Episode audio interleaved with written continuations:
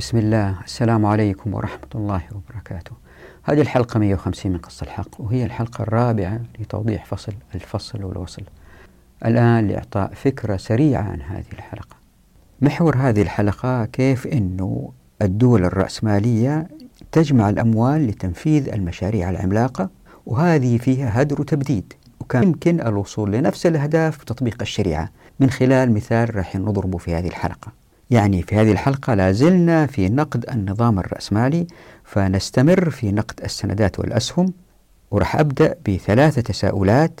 الأول هو كيف يمكن دون ما نظام رأسمالي الآن جمع الأموال من الكثير من الناس واستثمارها في القيام بالمشاريع العملاقة؟ ليه؟ لأنه في أستاذ مشهور كان في هارفارد بعدين نقل لستانفورد اسمه نيل فيرجسون هذا بيقول أنه يستحيل على المشاريع العملاقة هذه أن تتحقق من غير الأموال الكثيرة والتي يجب أن تأتي من خلال الناس إلا النظام الرأسمالي وضع آليات تؤدي إلى تحقيق هذا الهدف بجمع الأموال من الناس. في هذه الحلقة أنا أدحض ما يقول بمثال. فالوصول لدحضه أبدأ بتوضيح الأموال اللي قاموا فيها باحثين في جامعة شيكاغو. وهم مجموعة اقتصاديين يرأسهم ميلتون فريدمان وقسموا الأموال إلى أربع أنواع. مال الإنسان نفسه ينفق على نفسه مال الإنسان ينفق على غيره مال الغير الإنسان ينفق على نفسه ومال الغير الإنسان ينفق على غيره. فهم استنتجوا من أبحاثهم أن الوضع الأسوأ الذي يؤدي إلى اللا كفاءة والهدر هو أموال الآخرين عندما تنفق على آخرين كما تفعل الدولة بالضبط. فأقارن هنا بسرعة بين الإسلام والأنظمة الرأسمالية وبين أنه الأنظمة الرأسمالية زي ما ذكرت سابقا نأكدها هذه الحلقة أنها أنظمة تختلق فيها الثروة باستمرار وبالتالي بالتأكيد سيظهر الاستبداد والتبديد. وكنا وضحنا في حلقات سابقة الفرق بين الاستبداد والتبديد. بعد كده أقوم بعمل مقارنة بين الوضع المعاصر اللي هو من إنتاج العقل البشري القاصر وما الذي سيحدث إن طبقنا الشريعة في كل من شراكات الاغتنام والمقاولة والهمم. فوضح كيف أن أنواع السندات المختلفة تؤدي للظلم. لإقناعكم أمر على عدة نقاط منها مثلا ضرورة عدم وضوح الرؤية للحكم على نجاح أي مشروع كبير. ومنها أيضا أن النظام الديمقراطي في جوهر تركيبته مبني على الوعود اللي يقوموا فيها الناس اللي هم بترشحوا المنصب فيعدوا الناس بالكثير من المشاريع واللي تحتاج لأموال. فأبين كيف أنه في النظام الديمقراطي هذا يؤدي إلى اختلاق الثروة. وأخيرا أوضح كيف أنه هذه المشاريع العملاقة بأخذ مثال واحد كيف يمكن تظهر إن طبقنا الشريعة؟ طبعا هذا الملخص لا يمكن يوضح موضوع الحلقة فاللي أعتقد أنه لابد من مشاهدة هذه الحلقة بالكامل. والآن إلى التوضيح. في الحلقات السابقة قلت أن السندات والأسهم يؤدوا إلى اختلاق الثروة يعني تحدثنا عن الفرق بين الاختلاق وإيجاد وقلنا أنه هذا الاختلاق للثروة يؤدي للظلم لأنه يؤدي إلى زيادة السيولة النقدية في وضع ما يقابل إنتاج مكافئ من المستهلكات والخدمات. وهنا الواحد تخطر على باله ثلاثة أسئلة جوهرية ويمكن استنكر اللي قلته عن الأسهم والسندات. فأول سؤال يخطر على البال أنه طيب العالم الغربي الآن أفضل من أي مكان آخر في العالم من حيث الخدمات والبنية التحتية؟ فكيف ننتقد نظام اقتصادي أدى إلى ظهور هذه الخدمات والراحة البشرية؟ التساؤل الثاني ماذا عن الشراكة في الإسلام؟ في الشراكة في الإسلام يمكن الواحد يقول الشريك يأخذ مال الآخر عشان يشتغل فيه من غير ما يعطي أعيان أو من غير ما يعطي مال. أي أيوة وكأن النقد زاد مقابل المنتجات. ألا يؤدي هذا أيضا لاختلاق الثروة ثم بالتالي للتضخم؟ ويمكن الواحد يضيف سؤال ثالث وهذا عكس السؤال الثاني اللي طرحته ماذا أيضا عن السندات والأسهم؟ ففي إصدار الأسهم في الشركات المساهمة في أيامنا هذه أخذ لأموال الناس دون زيادة للنقد في المجتمع بل نقل للنقد من يد لأخرى يعني هو ليس كطبع الدولة للنقود. يعني إصدار الشركات للأسهم لا يؤدي للتضخم كما تزعم يا جميل. الإجابة على التساؤل الأول هو الآتي. إذا الواحد نظر للعالم الغربي الآن بالتأكيد يرى هذه الإنجازات ولا من أهم أسبابها أنه الدولة أحيانا تحتاج لأموال أو تريد بناء سد أو اللي يكون تصدر سندات وتبيع هذه السندات وتحصل على أموال وتسوي المشروع هذا بالتأكيد إنجاز لكن هل هو الإنجاز الأمثل؟ بالنسبة لي أنا لا ليه؟ لأنه طالما أنه في مال عام زي ما قلنا في الحلقة الماضية في فساد فاللي صار هنا أنه هذه الدول بإصدار هذه السندات وسحب الأموال من الناس عندما تنفذ هذه المشاريع هذه المشاريع تكون تحت مظلة الدولة وفيها بيروقراطية عالية جدا يعني فيها إنفاق شديد. بعطاء أقل. هذا إذا ما كان في فساد من سرقات. وإذا كان في فساد من سرقات زي ما قلت مرارا تظهر الطبقية هذه التي تؤدي للمزيد من الفساد. لأنه هدول اللي حصلوا على المال من غير مجهود كبير يتفانوا في إيجاد وسائل أخرى للحصول على المال من غير أي عمل. أقصد عمل إنتاجي لكن اللف والدوران والتلاعب حتى يحصلوا على المزيد من المال. خلينا نقول أن الدول شفافة وما في هذا المصدر من الفساد. إذا ألا يكفي أنه في مصدر مهم للهدر ألا وهي البيروقراطية المرتفعة في هذه المشاريع؟ لكن نحن لا نرى هذا الهدر ولا نرى هذا التخلف. ناهيكم عن أنه هذا يؤدي إلى تلويث الكرة الأرضية شرحتها مرارا. لا نرى هذا التخلف لأن التقنية متقدمة جدا وبالتالي اختلط على الناس زي ما وضحت في الحلقة الأولى القذف بالحق. اختلط على الناس التقدم التقني وظنوا أنه من إنتاج العالم الغربي من باب حقوق. نعم هو من إنتاج العالم الغربي وليس من باب حقوق ولكن من باب التقدم المعرفي اللي هو أيضا أصله آتي من العالم الإسلامي. فالتقدم المعرفي هو ملك لجميع البشرية وكذلك التقدم التقني بالتأكيد. فإن طبق هذا مع الإسلام تحت مظلة مقصوصة الحقوق زي ما راح نشوف إن شاء الله هذا الفصل والفصلين القادمين يعني فصل الحكم وفصل الموافقات وبعدين فصل الأماكن تستنتج أنه في طريق آخر لإيجاد هذه الخدمات من غير تلويث الكرة الأرضية وبسعر أقل. ليه؟ لأن الأموال لما تكون في أيدي الناس وليس في أيدي المسؤولين لتقديم هذه الخدمات إلا بيصير أنه نحصل على أعلى كفاءة بأقل سعر ممكن. تحدثت عنها سابقا وسيأتي تفصيلها إن شاء الله بإذن الله. يعني الدولة لا تقوم بهذه الخدمات لكن يقوم بها القطاع الخاص كاستثمارات. وزي ما إحنا عارفين دائما الشركات الخاصة أنجح بكثير من الدولة في الكفاءة. مع ظلم في التوزيع للموارد ومع الشريعة تكون كفاءة أعلى مع عدالة أعلى. وهذه المسألة أن الدولة عندما تقوم بهذه الأعمال اللي هي خدمات بدال القطاع الخاص مسألة دحضوها بإتقان جماعة شيكاغو school ميلتون فريدمان هؤلاء مجموعة اقتصاديين برئاسة ميلتون فريدمان وهم يتبعوا مدرسة هايك يحاولوا يبعدوا الدولة عن التدخل. عملوا أبحاث كثيرة واستنتجوا أنه المال يمكن تقسيمه إلى أربع أنواع.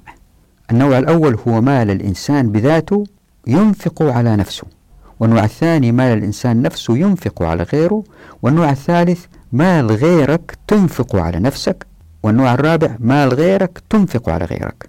فوجدوا أن الإنسان في الحالة الأولى عندما ينفق ماله الخاص على نفسه مثل شراء معطف مثلا سيكون حريصا جدا للحصول على أعلى جودة مع أفضل سعر.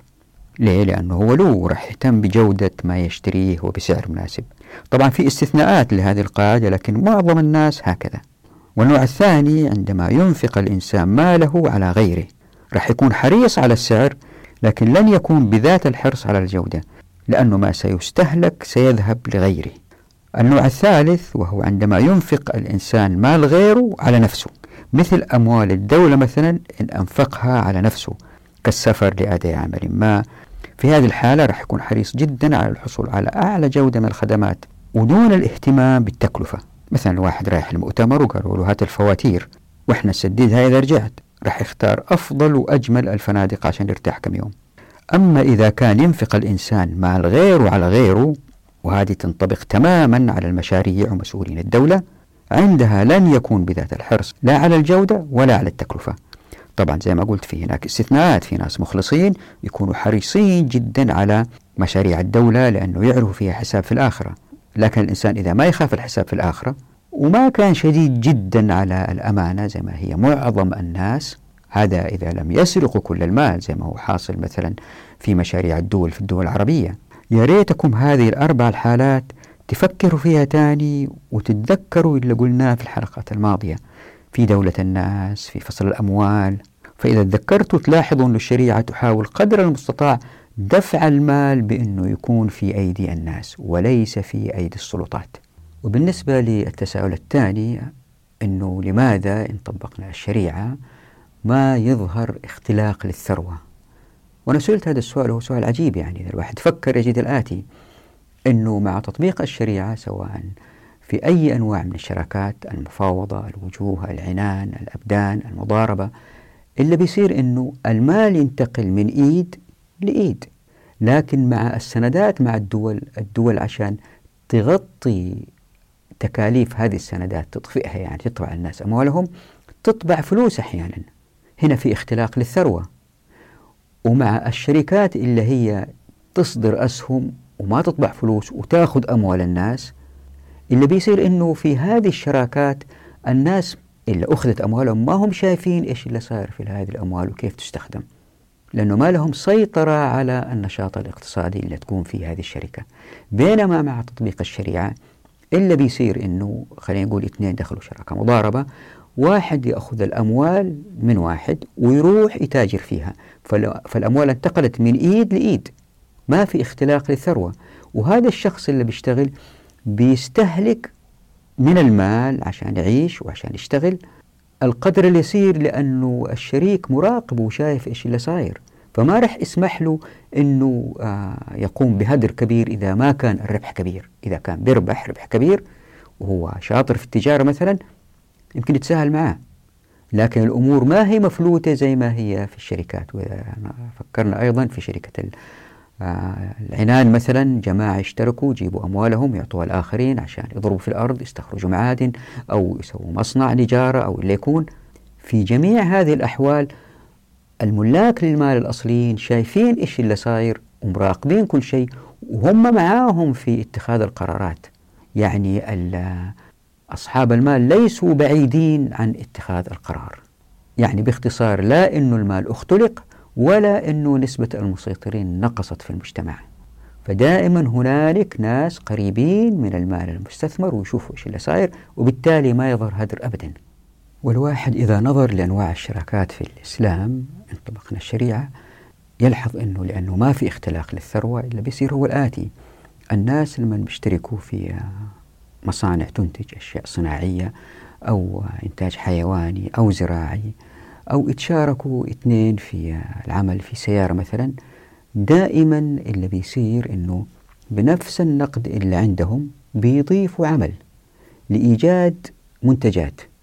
هذه الإضافة تحول بالعمل زيادة المنتجات في الكرة الأرضية. فمثلا اللي بيشتغلوا في الزراعة هم بيعملوا لإنتاج مستقبلي وبالمال هذا الموجود اللي عندهم بيشتروا بذور بيشتروا معدات ولا بيشتغل في السيارة مع واحد تاني بيضيف عمل ويزيد مالهم وبعد كده يشتروا سيارة ولا بيصنعوا السيارة بيصنعوها بقطع بيشتروها من آخرين والآخرين بيستخرجوا المعادن من تحت الأرض. في جميع الأحوال إلا ناتج لأنه ما في دولة بتصدر سندات ولا في دولة تطبع فلوس إلا سائر. دائما أنه في زيادة منتجات بالنقد الموجود. يعني المجهودات بتتحبس داخل النقد. طب يمكن واحد يقول بس الناس بيشتغلوا بيشتغلوا بينتجوا بتزيد الخيرات والنقد زي ما هو.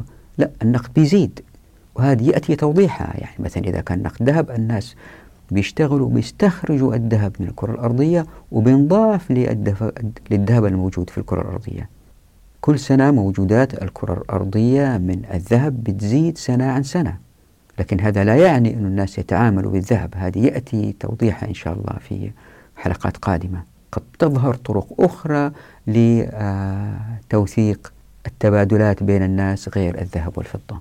سيأتي بيانها إن شاء الله بإذن الله. ففي جميع الأحوال ما في اختلاق للثروة وهذا يؤدي إلى أنه ما في استبداد أو تبديد زي ما وضحنا في التوضيح الخامس في حلقات ماضية. وهنا في تذكير سريع إذا تتذكروا قسمنا في فصل الشركة أنواع الشراكات إلى ثلاثة قلنا شراكات اغتنام أو همم أو مقاولة. اللي بيصير إنه مع النظم المعاصرة الشركات في العادة ما تخاطر إذا كان سعر الفائدة مرتفع أو إذا كان المنتج اللي بينتجوه ما هو مضمون أنه ينباع في السوق يعني في نوع المخاطرة. فيبدأوا بداية صغيرة. في جميع الأحوال سواء ما اتوسعوا أو ما خطروا بإنتاج جديد اللي بيصير أنه ما في أيدي عاملة بتنضاف لهذه الشراكات الموجودة أو الشركات الموجودة بلا صح. وطبعا ما ننسى أنه أبواب التمكين مغلقة في الموارد والموافقات والمعرفة. وبالتالي الناس اللي يحركوا السوق خايفين أنهم يزيدوا الإنتاج. وهذا يؤدي إلى قلة المنتجات مقارنة مع زيادة التعداد السكاني. إذا قارنا هذا بالشريعة نجد أنه دائما صاحب العمل اللي عنده خبرة أقصد اللي عنده خبرة يحاول أنه يقنع الصياد أنه يأخذ منه الشبكة أو يأخذ من واحد تاني سيارة يشتغل لأنه ما في حاجة يخسرها إلا يخسر عمله ويبقى من غير عمل وهذه خسارتين. ليه؟ لأنه لا أشتغل ولا عنده ما يكفيه حتى أنه يأكل ويشرب. فبالتالي يضطر لإقناع الناس اللي عندهم رؤوس أموال للعمل. وفي الوقت ذاته الناس اللي عندهم أموال لأنه ما في بنوك يودعوا أموالهم يأخذوا أرباح من غير أي عمل وإذا ما استثمروا الأموال يمكن تأكلها الزكاة. إذا كانوا خوافين يذهبوا إلى شراكات آه، همم ومقاولة. وإذا كانوا من نوع المخاطر يذهب يذهبوا إلى شركات الاغتنام. ودائما سيجدوا في المجتمع من يريد العمل لأنه الخسارة على رأس على رأس المال وليس على العمل. فاللي بيشتغلوا وعندهم خبرة في مكان آخر يمكن يطوروا خبرتهم يمكن يريدوا تجارب جديدة منتجات جديدة فيخاطروا لأنهم في النهاية يخسروا فقط عملهم. ومقابل هؤلاء في ناس يريدوا أن يقفزوا برأس المال ويخاطروا لأنه الربح أكبر رغم أنه ما هو مضمون.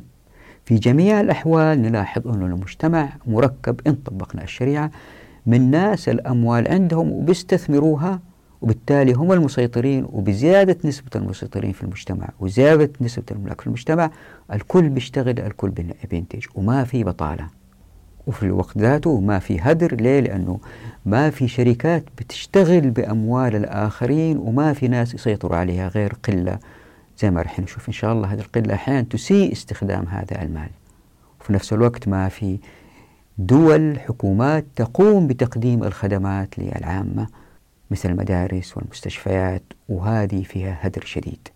يعني سواء الشراكات التي تنتج من تطبيق الشريعة اغتنام أو مقاولة أو همم دائما في زيادة إنتاج في المجتمع من غير فائض مالي يؤدي إلى الاستبداد والتبديد وبالتالي لن تظهر المصيبتان والآفتان التي تحدثنا عنها في الحلقات السابقة في الحلقة السابقة. قبل الاستمرار في نقد السندات خليني أعطي بعض التوضيحات حتى تشوفوا كيف أنه كل أنواع السندات تؤدي إلى السرقة والظلم. زي ما أنتم عارفين وهذه مسألة معروفة جدا للناس اللي شغالين في الاقتصاد وبالذات المحاسبة أن وسائل المحاسبة كثيرة ومن أهمها في العالم الغربي النموذج اللي وضعه الكاهن الإيطالي لوجا باتشيولي وإن شاء الله أكون تقطع صح. وهذه وضعها في القرن الخامس عشر والذي يقضي بحساب الداخل والخارج من موجودات أي مؤسسة. وهذا يعرف في علم المحاسبة بنظام القيد أو التدوين المزدوج أو Double Entry Bookkeeping System. وهي باختصار أنه أي عملية مالية تمر فيها أي مؤسسة لها وجهين. الأصول أو ما يعرف بأسيتس وهذه تمول إما بالنقص في أحد أصول المؤسسة أو بالزيادة في أحد بنود الالتزامات والتي تعرف ب liabilities. يعني المعادلة هي رأس مال أي مؤسسة هو الأصول مطروحا منها الالتزامات أو الديون. يعني equity تساوي assets ناقص liabilities. وهذا شيء معروف جدا للمحاسبين يعني هذا من أساسيات المحاسبة. فإن كان رصيد تاجر ما هو ألف جنيه ومودع في البنك أو الخزينة ولديه عدد محدد من البضائع في المخازن ثم قام بزيادة ما لديه من بضائع بالشراء بمئة جنيه فلا بد أن ينقص نقده بنسبة مساوية لما زاد في المخازن. يعني النقد نقص إلى 900 جنيه وزاد الموجود بمئة جنيه. لكن إذا استدان لشراء جهاز ما مثلا فإن أصوله بالطبع ستزيد وفي الوقت ذاته ستزيد أيضا ديونه بزيادة رصيد البنوك الدائنة. وبكده فإنه أي زيادة في الأصول راح يقابلها إما نقص في أحد بنود الأصول أو زيادة في أحد بنود المطلوبات. يعني لابد للأصول أن تكون كافية في أي وقت لسداد ما على هذا التاجر إن طالبه خصومه من دفع ما عليه من التزامات. وبكذا ما في أحد ظلم. هذه المعادلة الواضحة السهلة البسيطة. اختلفت مع أو تغيرت انقلبت رأسا على عقب مع السندات والأسهم. ليه؟ لأنه الدولة عندما تريد إنشاء مشروع كبير أو تريد تغطية ديون سابقة اللي بتسويه أنه تطبع سندات وتبيعها للناس وتسحب الفلوس. وهذا يختلف جذريا عن التاجر. التاجر إذا كان ما سدد ديونه إلا بيصير أنه يعاقبوا يبيعوا أملاكه ويرجعوا الأموال للناس. مستقبلا ما حد يثق فيه ما حد يعطيه ديون. لكن الدولة مين يقدر يحاسبها؟ وزي ما قلت في الثقة أنه الناس يثقوا فيها لأنها دائما تقدر تدف... آه، تطبع فلوس أو تأخذ ضرائب من الناس حتى تسدد قيمة السندات. وبكده على المدى الطويل دائما في اختلاق للثروة وفي استبداد وتبديد. لكن إذا ما في دولة تستطيع فعل ذلك حتى لو كان بعض التجار خسروا فدائما في اتزان بين اللي بينتجوا المجتمع والمال المتوفر في المجتمع. ولأن سكان العالم الآن الحديث معظمهم ما يعرفوا عن الإسلام آه، كحقوق وبالتالي ما يمكن يتصوروا كيف يمكن تكون المجتمعات إن طبقنا الشريعة في المسائل المالية وفي التنمية العمرانية. والاقتصاديين لأنه ما عندهم علم بالتنمية العمرانية كيف يمكن أن تقع إن طبقنا الشريعة؟ لذلك ما في في أذهانهم كيف يمكن تطلع المشاريع الكبيرة التي تخدم المجتمعات بطريقة غير الطريقة اللي هم تعودوا عليها ألا وهي أن الدولة تسحب الأموال من الناس وتسوي هذه المشاريع أو تسدد ديونها السابقة لمشاريع سابقة. وطبعا في في جميع الأحوال في هدر. وليش قلت في هدر؟ لأنه في بيروقراطية. لا تنسوا اللي تحدثنا عنه في الحلقة السابقة. هذه كلها حلقات متصلة ببعض. لما المسؤولين ينفقوا الأموال اللي هي ما هي لهم على غيرهم ولأنه في بيروقراطية كل هذا يؤدي إلى الهدر. في اللي تسوي الدول في العادة للتغلب على العجز في موازنتها إنها تتبع عدة طرق. مثلا الأخذ من الاحتياطي العام إن وجد أو فرض الضرائب والرسوم أو الاقتراض من البنك المركزي أو الاقتراض من القطاع المصرفي أو إصدار السندات أو أذونات الحكومة. كل هذه الأموال الدول تجمعها عشان تسدد اللي راح أو تحاول الإنفاق على المشروعات العامة ما يؤدي نظريا لإيجاد فرص عمل جديدة. هذا اللي هم يقولوا عليه وهذا يحدث. تظهر فرص عمل جديدة. وبكذا تنحسر البطالة فتزداد القوة الشرائية ما يؤدي إلى زيادة الطلب الكلي على السلع والخدمات. وبكذا زي ما يظنوا ينتعش الاقتصاد. نعم هو ينتعش لكن على حساب التلويث وعلى حساب الهدر وعلى حساب ظهور الطبقية. والإسلام له طريق آخر لإيجاد هذا الانتعاش الاقتصادي. لكن خلينا نركز الآن على المشاريع. الذي يحدث في الغالب هو زيادة التضخم ليه؟ لأن الحكومات عادة ما تطلق المشروعات بطرق متداخلة مع الاقتصاد وبطريقة يستحيل معها معرفة مدى نجاح المشروع بدقة إلا إن كان ناجح بوضوح. هذه مسألة مهمة يأتي توضيحها في حلقات قادمة لكن أعطيكم فكرة مشاريع الدولة عادة ما تنجح لأنه في نوع من الاحتكار يعني الدولة عشان تحمي منتجاتها تمنع منتجات أخرى تأتي من أماكن أخرى فالناس اضطروا يشتروا هذه المنتجات. أو أن الدولة مثلا تقوم بمشروع على أرض والأرض مجانا هو من الدولة أصلا. مثلا تسوي مشروع إسكان ويظهر المشروع هذا بعد التنفيذ أنه ما هو مرتفع في السعر لأن الأرض أخذوها مجانا. لكن أفراد المجتمع كلهم بيشتروا الأرض. فالناس لما يجوا يحسبوا تكلفة المشروع للفيلا اللي هم ساكنين فيها أو العماير اللي ساكنين فيها بيحسبوا قيمة الأرض وليس المباني فقط. مثال جيد يمكن الدولة تنفق الكثير من الأموال لإنشاء سكة الحديد. وبالتالي ما يمكن نعرف مدى نجاح المشروع اقتصاديا لأنه متداخل مع ظروف وحيثيات أخرى مثل مرتبات موظفي الدولة والمساهمين في المشروع ومثل وجود سد مائي بني مؤخرا في طريق المشروع. وبكده لازم يلفوا على هذا المشروع ويمكن هذا المشروع بني أيضا بأموال الدولة. وبكده يمكن المشروع يكون خاسر جزئيا دون إدراك المسؤولين. وبعض اللي يدركوا يمكن ما يعترفوا لأنهم هم داخل النظام اللي يقول ما في طريقة لاستحداث هذه السكك الحديدية إلا من خلال الدول. اللي تجمع الأموال وتعطيها لشركات تنفذها زي ما في دول العالم الغربي أو هي الدولة تقوم بذلك زي الدول الاشتراكية. في كلا الحالتين في هدر. وراح أبين لكم إن شاء الله مع تطبيق الشريعة كيف يمكن تظهر هذه السكك الحديدية. عشان تشوفوا الفرق بين إنتاج العقل البشري القاصر وإنتاج الشريعة. خلينا نضرب مثال آخر. زي ما هو معروف أن الأصول أو المشروعات طويلة الأجل تمول تمويل طويل الأجل والمشروعات قصيرة الأجل تمول تمويل قصير الأجل. فإذا تم تمويل مشروعات متوسط الأجل بسندات متوسط الأجل مثلا والمشروع أمتد وهذا دائما يحدث في الدول لظروف معينة. يعني أمتد في وقته أخذ بدل ما يأخذ خمس سنين أخذ عشر سنين أو أكثر. هذا يؤدي على المدى الطويل إلى عجز دائم لأن مستحقات السندات من فوائد لا توازيها الإيرادات من مشروعات. وهذا في العادة يحدث لأن الدول لا تفصل أحيانا بين نفقاتها تماما. يعني هم مجموعة مسؤولين بياخذوا أموال واحد يشتغل هنا واحد في هذا المشروع واحد في مشروعين واحد في ثلاثة وبالتالي ما تحسب رواتبهم على بعض وكيف هي نسبتها في تكلفة المشروع. فإذا ظهر عجز مالي في هذا المشروع تتم تغطيته بالموارد من مشروع آخر أو من سندات تبيعها الدولة وسدادها يأتي مستقبلا. وبكده يتراكم العجز اللي يرحلوه من سنة لأخرى. دائما الدول المديونة ترحل الديون. واللي يزيد العجز المالي في المجتمعات الديمقراطية هي طريقة عمل الديمقراطية ذاتها.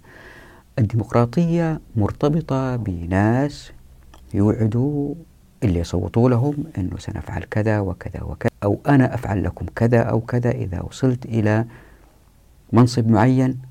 وبالتالي حتى هذا الذي وعد يوفي بوعده يجب أن يسعى جاهدا لهذا الوعد هو في الغالب بناء مشاريع.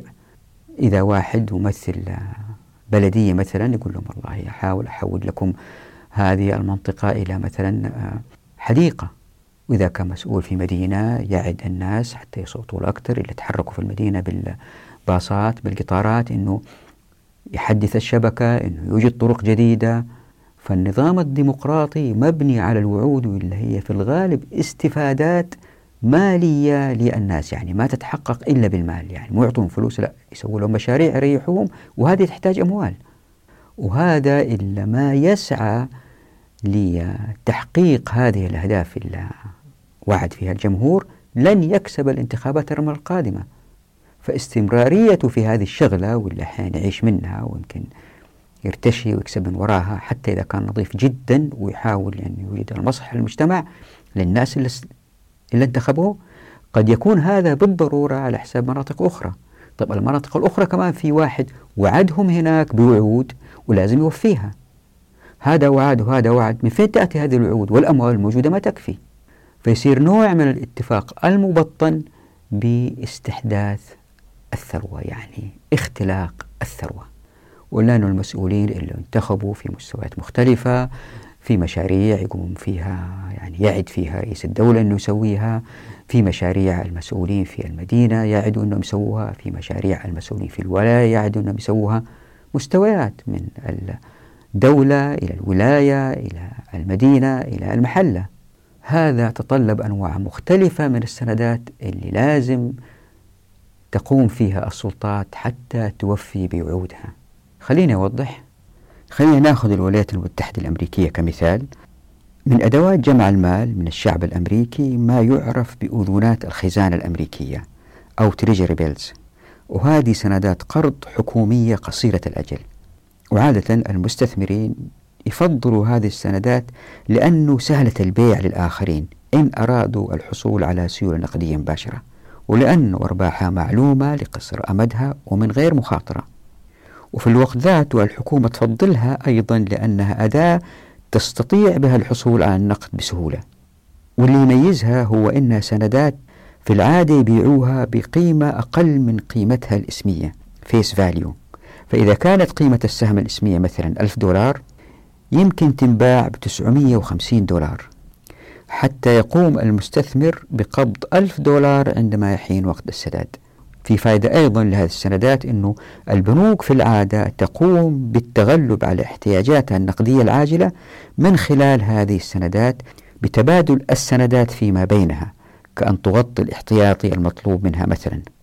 وهذه السندات قصيرة الأجل برغم أنها هدر للمال العام لأنها في المحصلة مال وضع في أيدي من لا يملكونها وتحت سيطرة مسؤولين يمكن تسحبهم الأهواء لكنها ليست سرقة واضحة مثل أوراق النقد اللي تصدرها الخزينة أو ما يعرف ب treasury notes لاحظوا هذيك الأولانية كانت treasury bills هذه treasury notes وال treasury notes تختلف عن ال treasury bonds فال treasury notes سندات متوسطة المدى وتستحق السداد بعد مدة تتراوح من سنتين إلى عشر سنوات.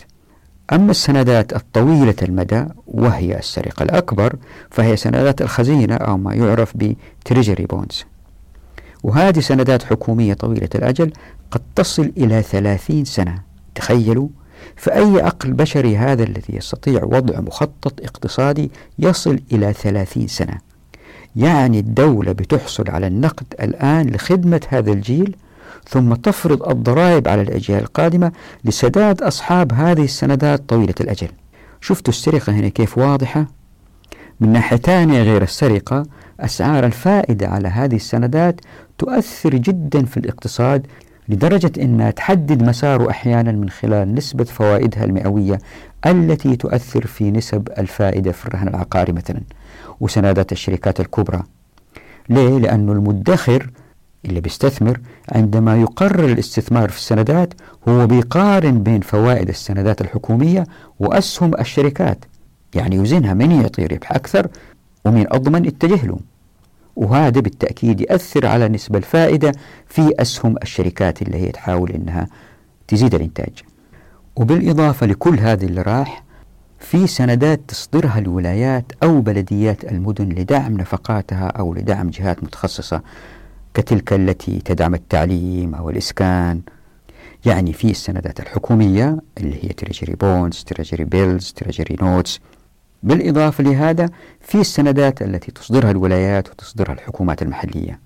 لكن هذه السندات لأنها ليست بذات الضمان مثل سندات الحكومة يعني فيها مخاطرة أكبر بالنسبة للمستثمر فوائدها عادة ما تكون أعلى لأن المخاطرة أعلى. وبالطبع فهناك استثناءات كما في سندات البلديات في الولايات المتحدة الأمريكية. ذات الأرباح الأقل لأن الفائدة أقل إلا أنها سندات معفاة من الضرائب. لهذا يقبل عليها المستثمرون. تتذكروا تحدثنا عن طبيعة الديمقراطية وأنها تؤدي إلى الوعود وأنها تؤدي إلى أنه كل شخص تم انتخابه ويحاول قدر المستطاع أن يوفي بوعوده.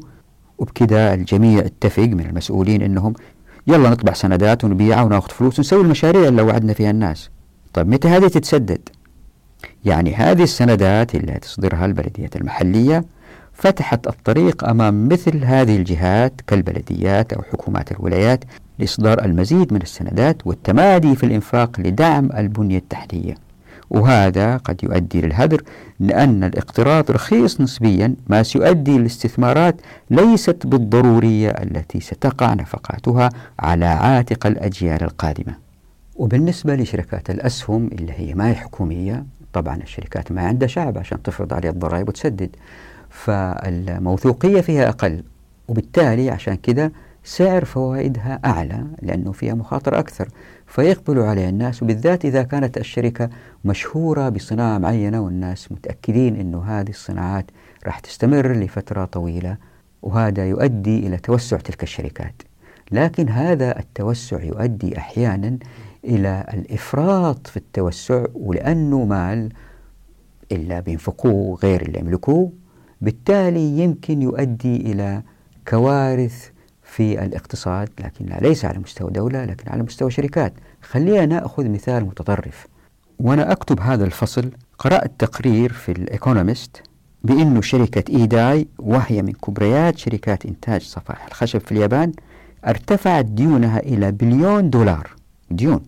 بينما رأس مالها المدفوع لا يتجاوز 32 مليون. يعني برغم تطرف هذه الحالة إلا أنها تظهر الصورة المؤلمة لحال الشركات التي تستمر في العمل والإنتاج برغم وضعها الاقتصادي المهترئ. يعني بعض الشركات بدل ما تعلن إفلاسها تأمل أنه السنة القادمة تربح برغم أنه هذه السنة ما ربحت وتتدين عشان تغطي التزاماتها. وكل سنة تأمل نفس الشيء واستمروا لأن الشركة عندما تعلن إفلاسها المسؤولين اللي فيها لا أحد ينسجن ولا إلا إذا كان أثبت أثبتوا أنه والله هو عمدا فعل ذلك. لكن في الغالب يقولوا الشركة ما توفقت والناس اللي هم أشتروا الأسهم تروح أموالهم. يصفوا الشركة يبيعوا موجوداتها وطبعا الموجودات مكاتب أثاث حقوق ملكية فكرية. يمكن لا تتجمع لسداد الديون الكبيرة زي ما رح نشوف إن شاء الله في الحديث عن الانهيار العقاري في أول القرن هذا. برغم ظهور شركات محاسبة تراقب هذه الشركات. حتى الشركات هذه حقة المحاسبة دخل فيها الفساد. وإن شاء الله يأتي توضيحها في الحديث عن الرهن العقاري أعتقد في حلقات قادمة. لأنه بكل بساطة هذولي بيقترضوا وينفقوا أموال هي ما هو لهم. وفي لا كفاءة والأمور ماشية وما حد عارف غير الناس اللي في مجلس الإدارة والرئيس التنفيذي. أصحاب الأسهم ما يعرفوا بالضبط إيش اللي ساير الآن إذا اقتنعتوا باللي قلته سابقا أنه السندات والأسهم هي سرقات هنا يظهر سؤال طيب هل ممكن نوجد مجتمع من غير هذه الأسهم والسندات؟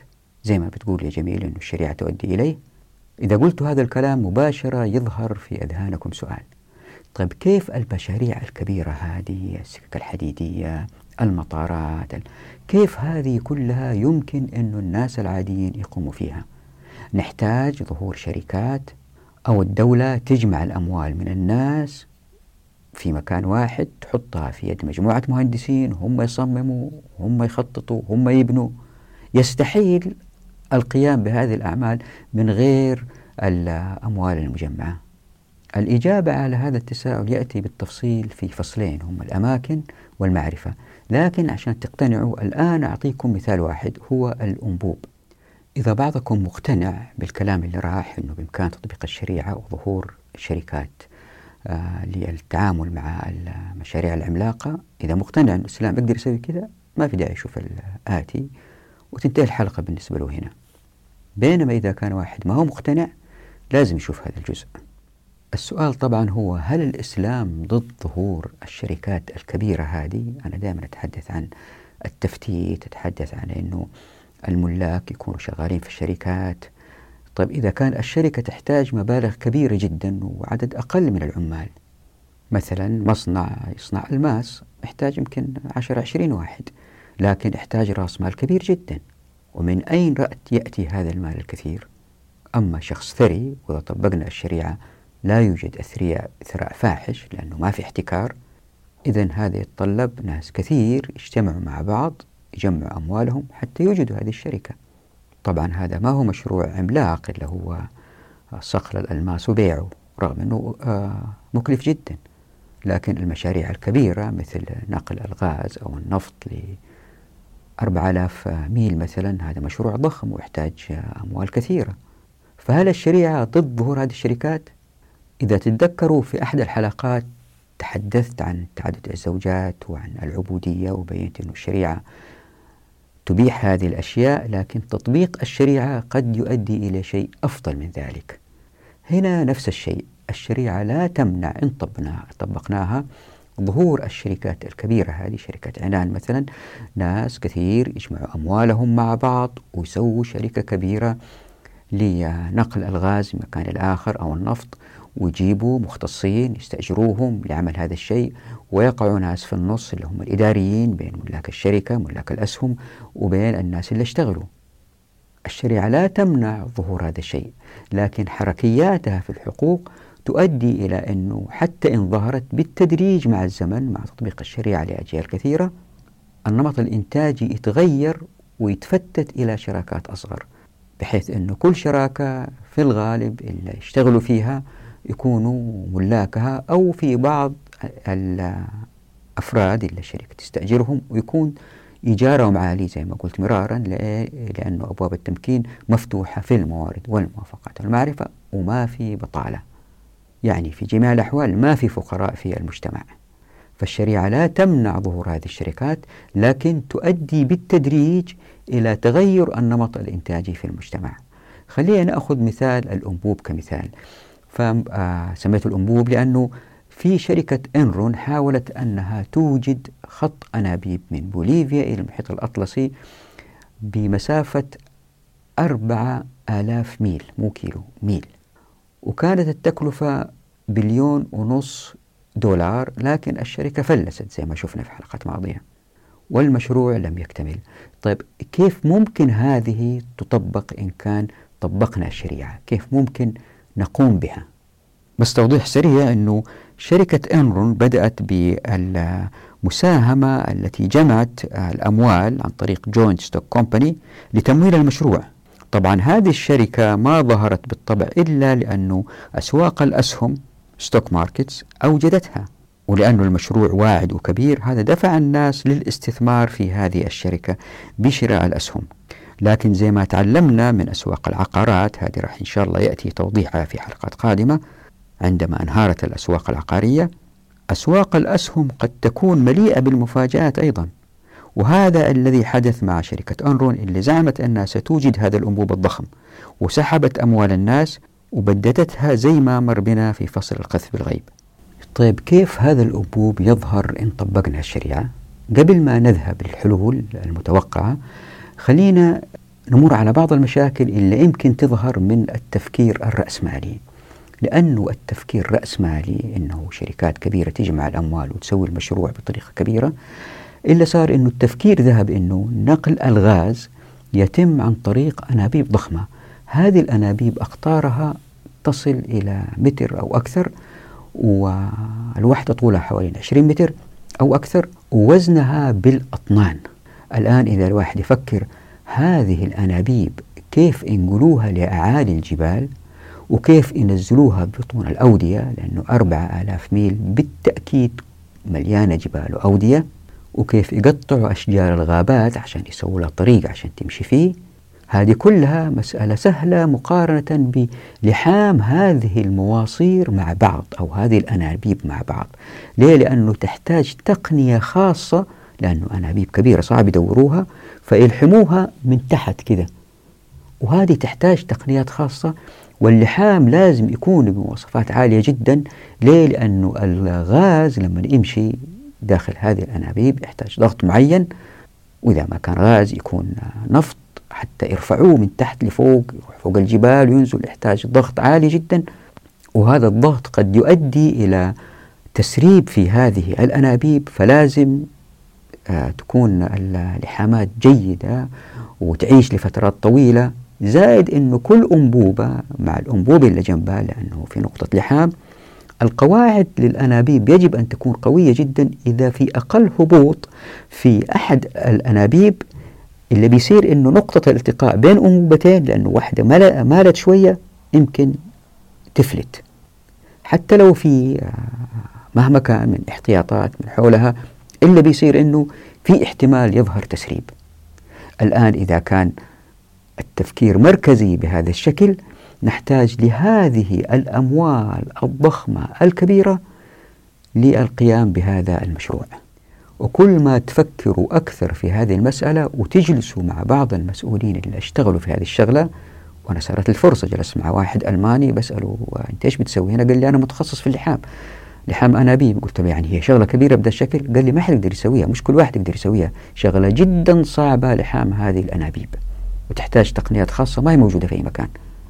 فكل ما الواحد فكر في نقل الغاز أو النفط بهذه الكميات الكبيرة في هذه الأنابيب الكبيرة يتفاجأ من التكلفة غير المبررة. طيب إيش الحل؟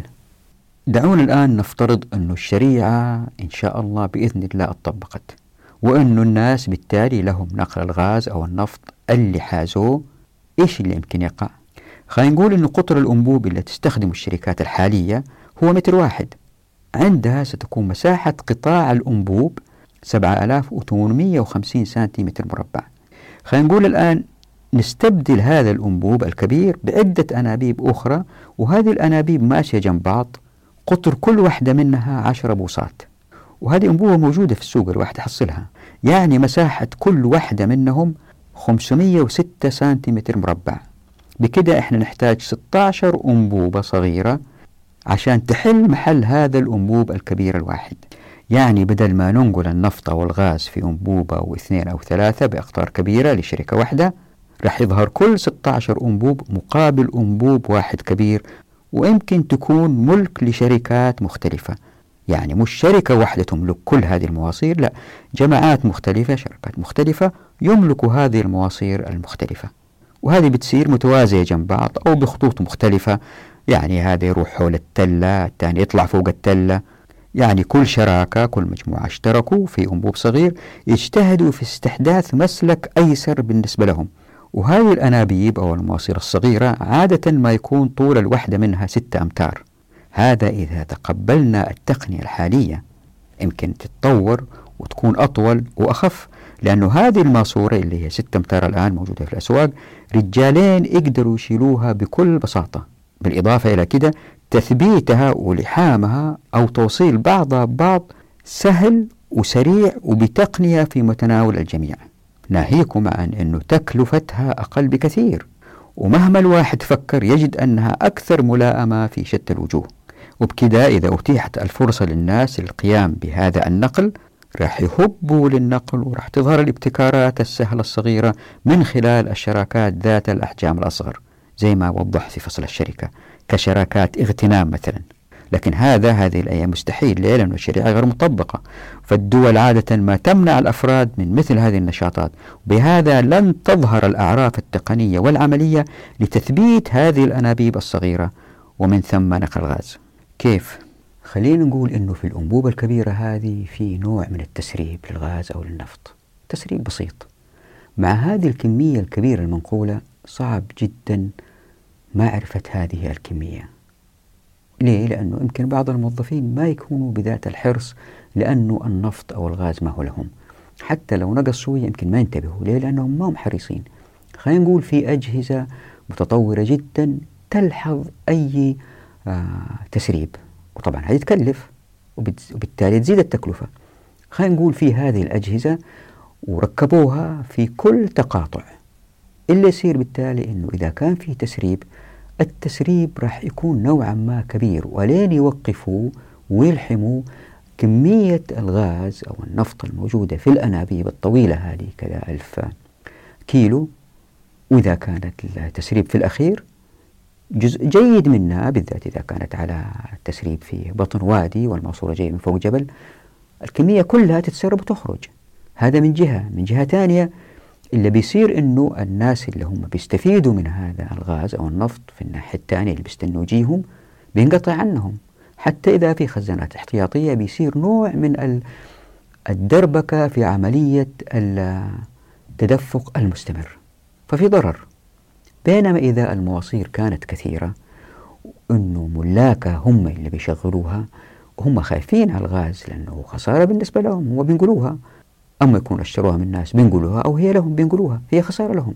يكونوا حريصين جدا على ملاحظة أنه ما يكون في تسريب. وإذا شافوا تسريب بالسرعة يتحركوا ويعالجوا وأكيد هو تسريب ممكن التعامل معه ليه؟ لأن الماسورة صغيرة. ناهيكم عن أنه التسريب إذا حدث لن يلوث البيئة.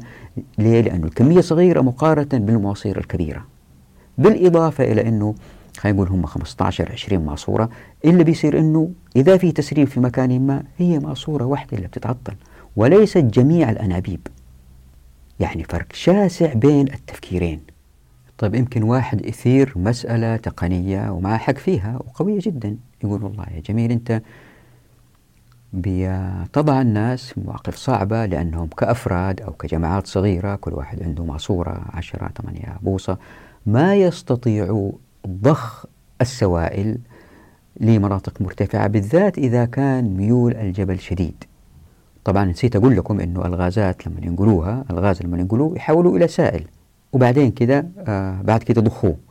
الآن في كلتا الحالتين نفط أو غاز إذا كان سائل نحتاج طاقة قوية جدا لدفع هذه السوائل إذا كان في ميول.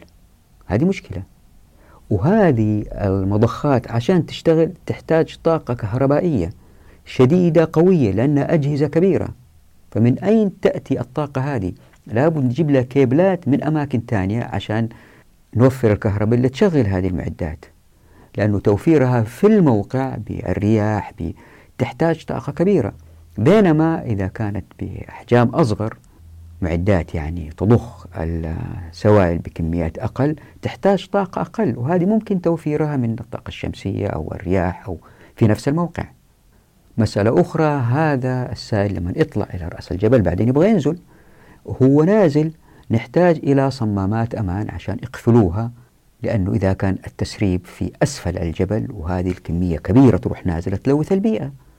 بينما الملاك إذا كانوا لماسورة صغيرة يفضلوا أنه ما يستثمروا في صمامات كبيرة لأنهم بسرعة يستطيعوا أن يروا الإشكالية ليه؟ لأنه الكمية حتى إذا كان فيها تسريب هي ليست كبيرة جدا مقارنة بهذه الماسورة الكبيرة جدا وزي ما هو معروف أنه الأجهزة والمعدات التي تضخ السوائل بكميات قليلة أو تشفطها من الجانب الآخر بكميات قليلة هي في متناول الجميع وهذا وهي ما اتطورت تقنيا عشان هذا الهدف.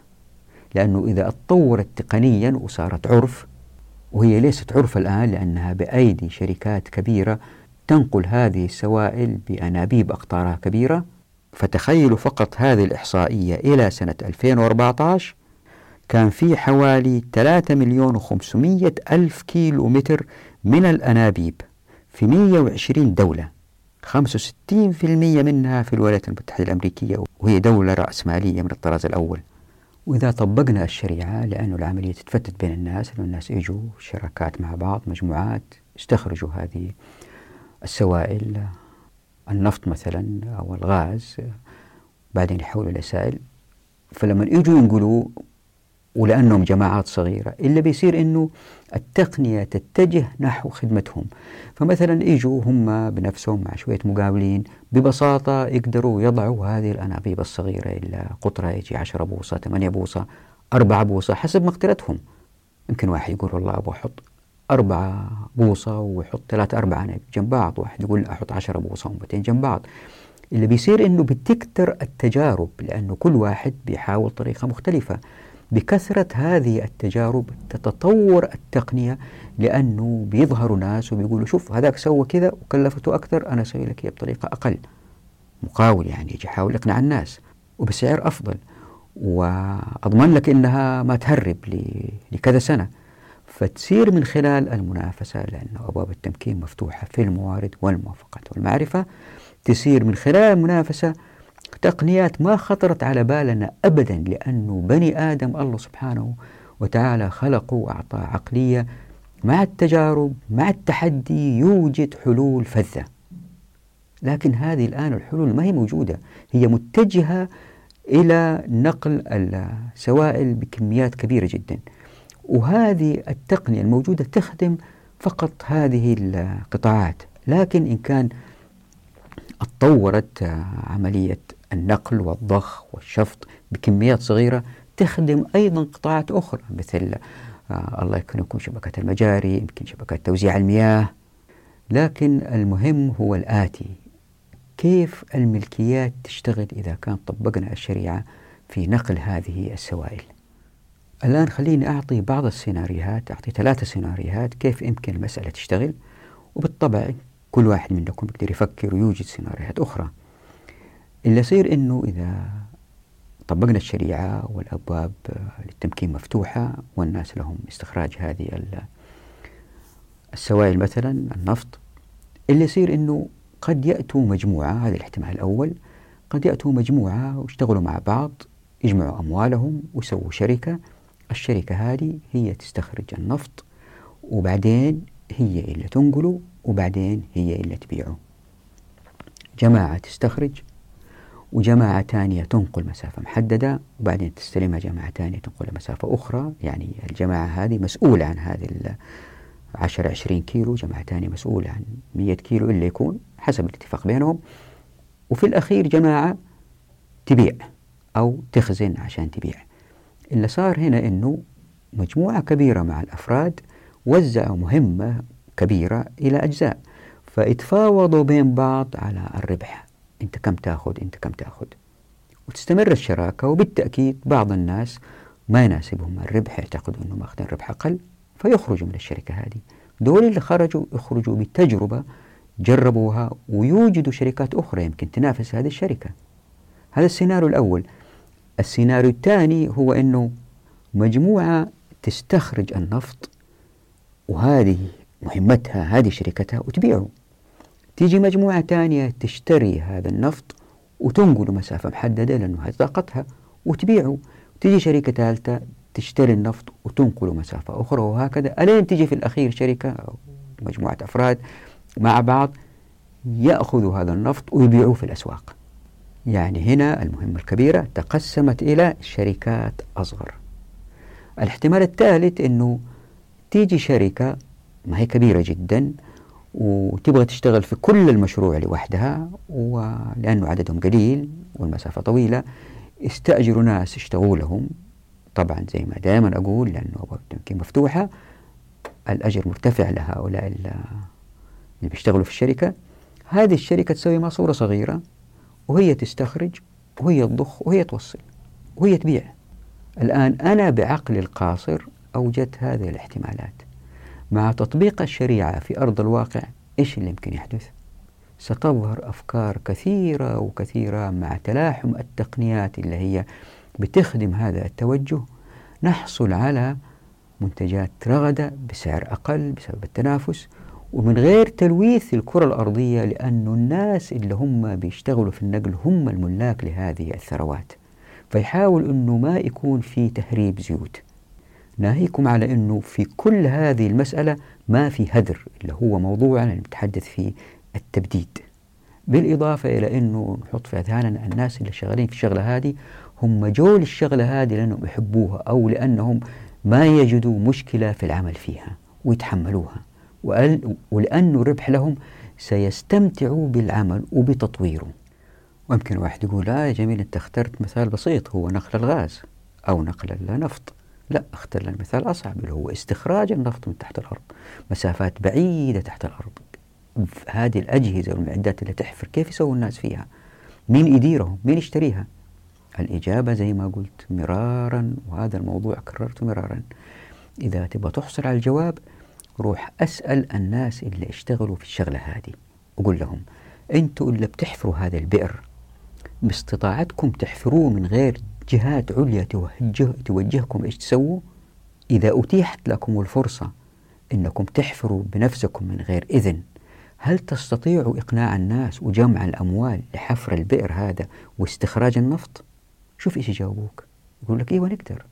نفس الشيء اللي يكرروا النفط تقول لهم والله إذا كان ما في جهات عليا توجهكم أنتم إيش تسووا؟ والربح لكم أنتم هل باستطاعتكم أنكم تكرروا هذا النفط؟ بس لازم واحد يشرح لهم وأنا كررت هذا المرار الكلام تكرارا لو هذه النقطة اللي الناس يجوا يحاولوا آه يضحطوا فيها قص الحق. قصدي يضحطوا الشريعة في الحقوق. أنه الآن الحياة صعبة والمتطلبات مختلفة وأن الإسلام ما يصلح لنا من هذه.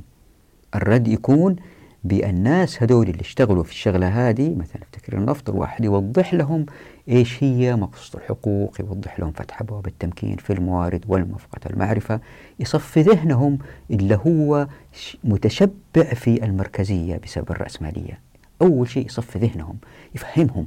بعد ما يفهموا يقولوا نعم المسألة سهلة إحنا نقدر نسويها. إذا عندنا الإمكانيات وهذه الإمكانيات نقدر نجيبها من الناس نقدر نشتريها بأموال نجمع من الناس أموال نعدهم بأرباح. هو النفط تحت الأرض وهم شايفينه بيخرج. في مناطق أخرى مجاورة نقدر نستخرجه. طيب واحد يقول لي أول حفرة مين حفرها وخاطر؟ أقول لك شركة اغتنام لأنه في ناس عندهم فائض مالي ويريدوا ربح سريع وكبير ويخاطروا. وفي شباب متحمسين وبيخاطروا ويحفروا في منطقة ما فيها بئر ما فيها بئر سابق. بس ما يحفروا كده على الفاضي. يجيبوا ناس متخصصين اسمهم سيزمولوجيست هذولي بيعمل تفجيرات يرسلوا الأصوات اللي تحت الأرض. وهذه الأصوات تصطدم بالطبقات اللي تحت الأرض وتروح راجعة ويقيسوها. وبكده يقدروا يعرفوا إيش في تحت الأرض يعني النفط هو فين. هذا علم لوحده. فيكون طالب درس هذا العلم وعارفه ويقدر بشوية مشاركات.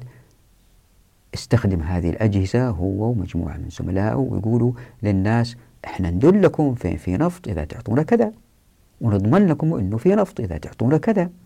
فالنقطة هي أنه دائما نسأل الناس المتخصصين ونفهمهم إيش هو قص الحق. بعد كذا شوف التغيير اللي يحدث عليهم. ويتحمسوا للمسألة يقول لك أيوه نعم مشكلة ما في ما في مشكلة. حتى على أسوأ الاحتمالات كانت الشركات هذه مثل الشركات الأمريكية التي هي ليست تحت حوزة الدولة. هذه كارثة أخف من الكارثة اللي إحنا فيها إنه الدول الآن هي بتاخذ الأموال وتنفقها على كيفها في الترفيه في الملاعب في والناس فقراء.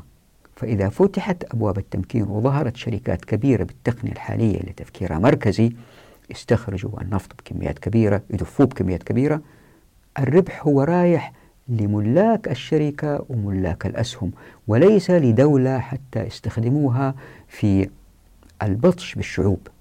وهذه الشركات الكبيرة بالتدريج لأن أبواب التمكين مفتوحة تتفتت أو يمكن ما تستمر لأن الشراكات التي تأتي من الناس اللي يملكوا واشتغلوا فيها مو زي الشركات الأمريكية لأن الشركات الأمريكية هذه الكبيرة الناس اللي اشتغلوا فيها معظمهم غير اللي يملكوها هم موظفين.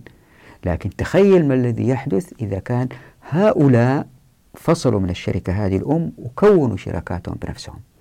يعني أسرح أو أسرحي بخيالك في الاحتمالات التي ستظهر إن طبقنا الشريعة من حلول بديعة تؤدي إلى خدمة البشرية من غير تلويث الكرة الأرضية ومن غير هدر ومن غير ظلم. ممكن واحد يقول بس أنت هو يا جميل اخترت مثال بسيط في نقل النفط والغاز وهو مثال بسيط.